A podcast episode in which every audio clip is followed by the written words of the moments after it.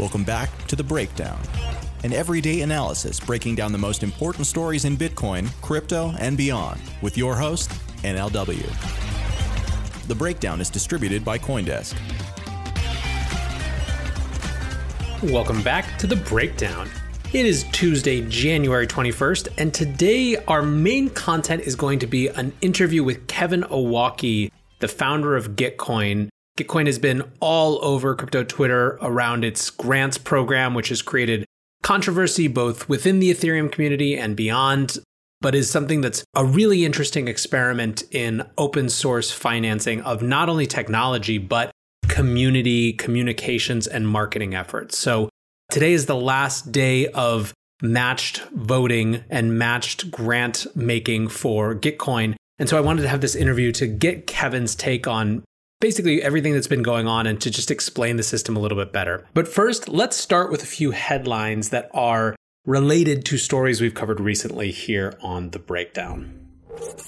Derivatives, derivatives, derivatives. Derivatives have been one of the major themes uh, around the financialization and institutionalization of Bitcoin. And there's just no way to see 2020 as anything other than starting off with a bang.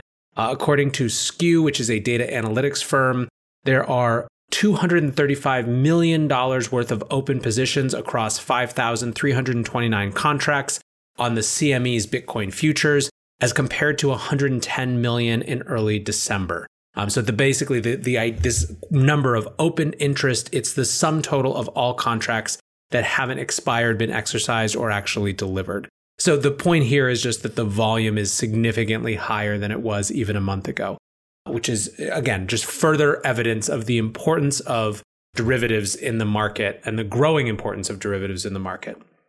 Next, uh, we've been talking a lot about this battle between privacy and surveillance. And in some ways, the centerpiece of this conversation on a larger than crypto level is the battle between Apple and the US government, and in particular, the Attorney General's office around backdoor encryption. Well, the latest is breaking news from Reuters that basically discovered that Apple had dropped plans that were set to allow iPhone users to fully encrypt backups of their iClouds, right? And this happened after the FBI complained to them that it would harm investigations. So Apple is taking a pretty bellicose stance and fighting an attempt to create encryption backdoors. But at the same time, they are not implementing new features which certain agencies of the government say would harm their law enforcement. This is obviously a bummer for those of us who have been looking to Apple as something of a standard bearer for big tech companies when it relates to privacy, but perhaps not surprising in terms of just the pressure that can be brought to bear on private companies. Davos is going on right now. We talked about it all yesterday about whether the crypto community should care about what's happening at the World Economic Forum. And in particular, we've been talking a lot about the significant increase in attention in forums like the WEF on crypto and on digital currencies because of the rise of central bank digital currencies. Well, we saw a little bit of news today around Libra, which was the project that pretty undeniably got digital currencies to a new place in terms of the consciousness of governments around the world. The first comes from Switzerland. The former president of Switzerland had called the project a failure just a couple of weeks ago. The Swiss government has now backpedaled from that, you could say, and wrote a memo that was seen by Bloomberg that says the country's regulators haven't ruled out the possibility of Libra achieving their approval and that they're continuing to monitor the project. This suggests to me, at least, that Swiss regulators don't want to see or push Libra away from their shores. Libra came out of the gate saying that they were going to be domiciled in Switzerland which was to the chagrin of the US. It was one of the major points of contention in hearings. This sounds to me like trying to walk back an aggressive stance from a government official who is no longer in power. Switzerland was not, however, the only country to discuss Libra in the last few days. Australia's Prudential Regulation Authority, or APRA, which is one of the country's top financial regulators, has said that it has the potential to regulate Libra. This was in an official submission to a Senate inquiry on fintech. It was published yesterday. And basically, APRA said that it had proposed a new regulatory framework that would allow it to oversee wallets that are widely used as a means of payment, which is a direct quote. And they include Facebook's Calibra proposal as an example. So, again, this is all a way of saying that the governments of the world in Davos and beyond continue to watch Libra, continue to think about digital currencies, and that is just an unescapable frame set for this year. But with that, let's turn our attention to our main topic for the day. Gitcoin is a platform that is meant to help change the way that we finance and support open source contributions. It was started by Kevin Owocki. It is backed by ConsenSys, And it has been all over the news in the last few weeks around its Gitcoin grants program. I wanted Kevin to join the podcast to talk about Gitcoin broadly, but also the Gitcoin grants program and what they're trying to do differently in terms of quadratic funding, as well as to address controversy that has come both from outside the community and also from within the community, from within the Ethereum community that is kind of the core of Gitcoin's audience right now. Um, so I, I think it's a really interesting conversation. We talk a lot about the future of funding open source projects. So even if you're not necessarily uh, super close with the Ethereum community, I think this will be a really interesting interview. So let's dive in. All right. I am here with Kevin Owocki, who is one of the founders, or maybe the founder of Gitcoin, which has been dominating crypto conversation. And I think it's been a really interesting project to me for a while, but has um, kind of jumped to a new level, I think, in terms of activity and excitement and interest, and maybe even a little bit of controversy this month, really, and, and is, is one of the interesting stories from the beginning of 2020. So, Kevin, thank you so much for uh, for taking some time today. Yeah, excited to be here. Thanks so much for having me. Awesome. So, for for people who aren't familiar with Gitcoin, do you want to just give us a little bit of background or history? Yeah, sure. Happy to. So, uh, Gitcoin's mission is to grow and sustain open source software. We think that open source creates a lot of value for the world. I think $400 billion per year in economic output. And so we want to give software developers the opportunity to capture some of the value that they're creating for the world. And uh, we've got a couple products that allow developers to do that. The first is our virtual hackathon product, which basically allows you, if you're someone who's building an API or a community that needs developers to engage with our community of 30,000 software engineers. The other sort of thing that, that we've been working on, which has really gotten a lot of attention over the last few weeks, is Gitcoin Grants, which is like a sort of Patreon where you can pay other people in the community with crypto in exchange for the work that they're doing in open source software. And so we've come up with this interesting matching formula for contributions to Gitcoin grants, where basically if you contribute up to, if you contribute one DAI, which is $1 to a Gitcoin grant, then it can be worth up to $100 worth of matching. So that's kind of gotten a lot of buzz on social media over the last couple weeks. And I think that uh, it's been a pretty exciting experiment in seeing how the Ethereum community funds itself. That's, I think, the interesting context is that all of this is playing in the space of how to make contributions to open source software development viable right? And you're you're looking at i think interestingly multiple types of contribution because the gitcoin grants there's a technical side and a marketing or just a community side right? One of the things that's fascinating to me about a lot of things going on in the crypto sphere is that it's like it's dogfooding itself in terms of all of these new governance systems all of these new funding mechanisms the use case number one is can we make it work for us and for our community? So I guess just I would love to hear just a little bit more about the quadratic funding. Like how does the mechanism work in terms of a small amount of contribution can lead to a much larger matching grant? Um, so I guess two questions is one is where is the matching coming from? What's the kind of combination of institutions and individuals? And then two is what's the mechanism of allocation? Yeah, great questions start with the, the deep why of why we're doing this. So basically, this quadratic funding is built off of a paper that Glenn Weyl and Vitalik posted called Constrained Capital Liberal Radicalism. And the idea is basically to move move the decision of what projects get funded in the Ethereum space from a centralized decision maker that gets to make that decision to decision by your peers. So basically, do your peers respect your project? Is there broad democratic support for your project? and the funding decision is made off of that instead of by a, a, central authority that gets to disperse the funds, which means you can do the funding distribution way more democratically. And it also means that you can do it in a way more scalable way. You can evaluate way more projects that way. So basically, according to Glenn, quadratic funding is the quote unquote mathematically optimal way to fund public goods that a community broadly cares about. And the formula, the way it works is that if you have project A, which raised $100 from one donor, and you have project B that raised $10 from 10 donors each, then that second project would be matched in a much more liberal way than the first project because it has a broader base of support of unique contributors that actually cares about it. And so quadratic matching basically takes in the number of contributors and the matching amount and decides which projects to match with a centralized matching pool based off of those two numbers. And it can be really powerful because if you have a broad base of contributors, then a $1 contribution can mean up to $100 or even $200 in matching because that, that project has such a broad base of community support, which is what we're trying to measure in the first place.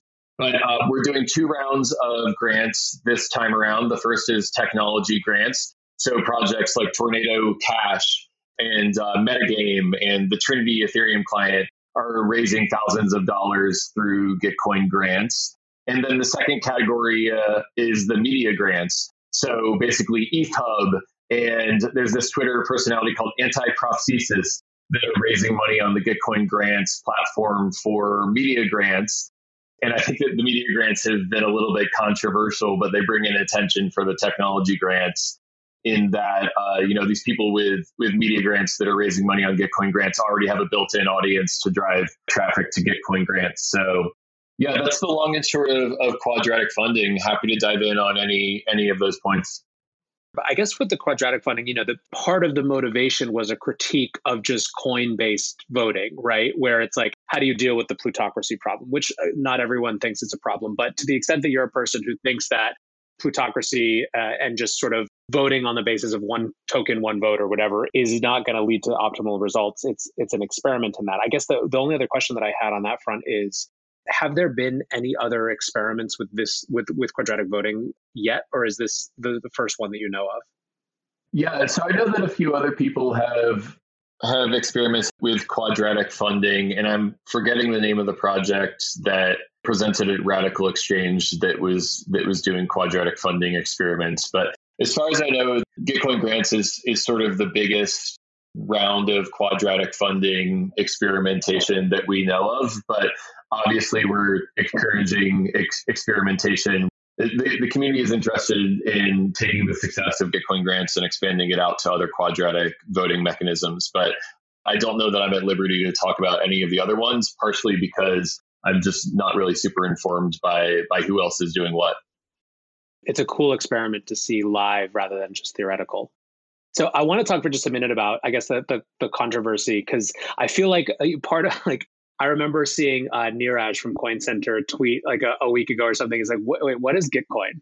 Which I thought was like, if you're in the business of like media and you think that any attention is good attention, I think that's a really good thing in some ways. But it's been interesting to me to watch because, well, a couple things. One is that you're seeing it from people who are kind of outside the Ethereum community and looking in, but you're also seeing like really robust debate about what constitutes or should constitute grant worthiness inside the community. I think part of it is the decision you guys made to have this media category, right? Which I think is super interesting because if you're trying to address entire decentralized ecosystems, not just how the tech gets built, it's one of the major areas where if you see things as competition with centralized alternatives, centralized alternatives have marketing departments.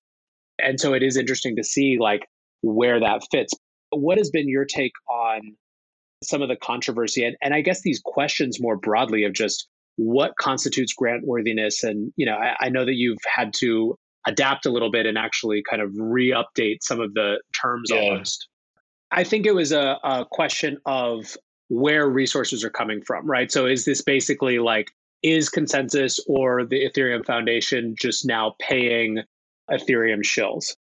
That is like what it amounts to which I think is interesting from a controversy standpoint because I think one could flip to the other side, even if you uh, fully like took that line. You could say, well, why like shouldn't that be a thing that people are able to do? But I'm not. I'm not taking any position on that.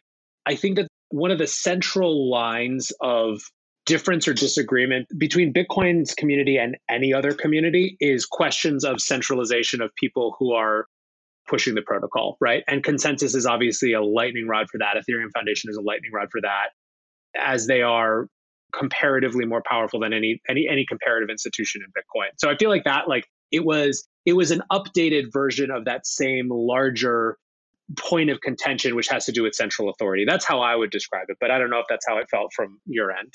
Yeah. So before I answer, I guess I should provide a disclaimer that Gitcoin itself is funded by ConsenSys. Joe believed in me back in 2017 when I Kate flew to New York and I said I want to build a social network for developers to help create economic opportunities for open source developers. But Joe's believed in me for the past three years, so take whatever answer I have with a grain of salt because I can in no way be a neutral, unbiased observer. So anyway, that with that disclaimer out of the way, I think that the mechanism of quadratic funding it's the democratically optimal way to fund public goods that people care about. So the question of who is a Twitter shill and who is not a Twitter shill and who is worth funding is now being removed from ConsenSys in the Ethereum Foundation and being put to the Ethereum community. And I think that that's a powerful, powerful example of pushing power to the edges with respect to what projects are funded. Whereas, like two years ago, ConsenSys grants or the Ethereum Foundation grants team would have been making this decision, and that's way more centralized decision making. Now, I mean, I think that you could say maybe the funds are still coming from the same place, so it doesn't matter. I don't really buy that argument. I think it's about deciding who gets the funds. And then you get into an interesting discussion about who's even qualified to make that decision. Why does it matter who I think is a Twitter shill and who's not? It really should be up to the community to self organize who's valid to fund and who's not. And that's sort of exactly what, what Gitcoin grants is. So I, I, sort of reject out of hand that this is just another centralized funding by ConsenSys in the Ethereum Foundation. This is really radically pushed power to the edges, in my opinion. Yeah, I mean, it feels to me like there are a couple different experiments going on, right? One of them has to do with how do you take pools of resources wherever they come from, whatever combination of central and decentralized funding mechanisms there are, and allow them to better reflect the will of the community that's involved, the stakeholder community. So that's kind of like the, the core piece of quadratic funding. So in some ways, like the point is that you're you're taking a centralized pool of resources, quote unquote, from whoever is contributing them, but then you're changing the way that they're distributed in a meaningful way, right? So like that's experiment one. I imagine that experiment two is also just how much can you shift the burden from centralized funding to external funding by having a stakeholder system that's better reflective, right? They're interrelated, but in some ways different pieces of this pie, where from a game theoretical perspective, how much does it take from a centralized matching pool to actually incentivize radically more from a distributed network?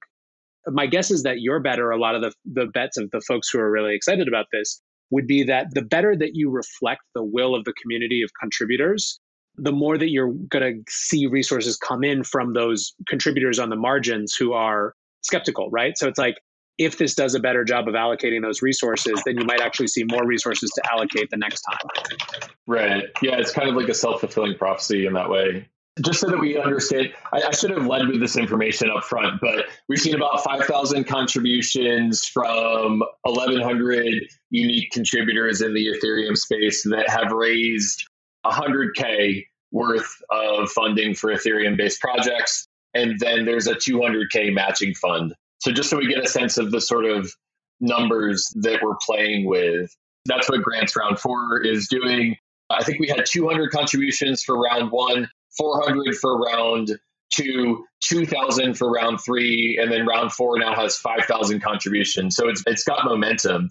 And just so you get a sense of my end game here, Nathaniel, is to grow and sustain open source software I want to build a platform where developers can just work by and for the open internet and not have to have a boss can earn for just con- contributing to open source software. And so that's sort of one of my end games. And they're the top four or five projects on Gitcoin grants could actually fund a full time person for an entire quarter with the money they've raised. So I'm super proud that we're starting to get a point where we're changing lives by providing these funding rounds. So I think that in, in, that sense, if you look at it on the individual vector of the people who are now able to focus more on their projects that are good for Ethereum, then I think that this is a win. Totally. Like you said, the first part of the controversy has to do almost with a outside like previously bringing bringing whatever like whether people share their biases or not you're not going to say that that that like critique source isn't biased as it relates to ethereum but then the second controversy which is uh, like is a little bit different which i think is actually really integral to this sort of experimentation has to do with again on the media grant side a little bit more but like what constitutes a worthy contribution to the community in terms of what should be funded i saw that you you have a new policy around quid pro quo so i'd love to hear just like a, a little bit more about that so basically, Gitcoin Grants is a platform for raising money for anything. The matching round is constructed in economic terms with this mechanism called CLR, Constrained Capital Liberal Radicalism, which is a mechanism for funding public goods. So a public good is a good that's both non-excludable and non-rivalrous in that individuals cannot be excluded from using or enjoying that good. And there's no rivalry dynamic. A rivalrous good is like a campground that's around a lake that only has 10 camping spots on it. You would have rivalry in order to use that public good because you can only have 10 people parked at that lake at a certain time. A non excludable, non rivalrous good is like air. The fact that you're consuming air doesn't stop me from consuming air. And so basically, where I'm going with this is that when we released Gitcoin Grants Round 4, it just had a ton of buzz on social media. And there was people who were starting to develop quid pro quo relationships with their contributors. Quid pro quo just means that you give something and then you get something in return for that. And the whole problem with the quid pro quo it, with respect to the, the mechanism is that if your contributor is giving one DAI and generating 100 DAI from the matching pool.